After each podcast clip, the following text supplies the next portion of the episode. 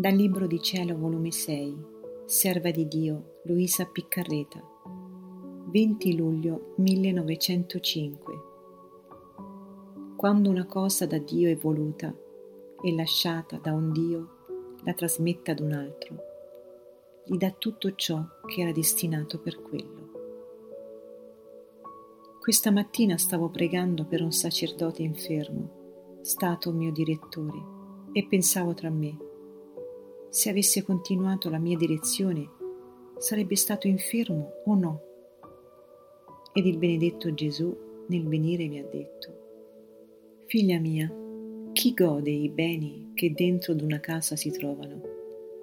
Certo, chi sta dentro.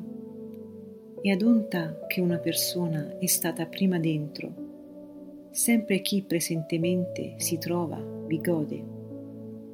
Come un padrone fino a tanto che un servo ci sta con lui, lo paga e lo fa godere dei beni che nella sua casa ci sono.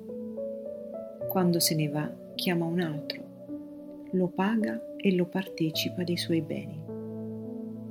Così faccio quando una cosa da me è voluta e lasciata da uno la trasmetto ad un altro, dandogli tutto ciò che era destinato per quello.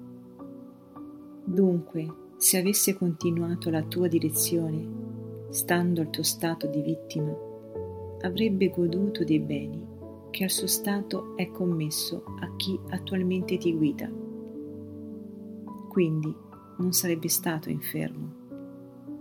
E se la guida presente, ad onta della sua sanità, non ottiene il resto che vuole, è perché non fa pienamente quello che voglio. E ad onta che gode dei beni, pure certi miei carismi non se li merita.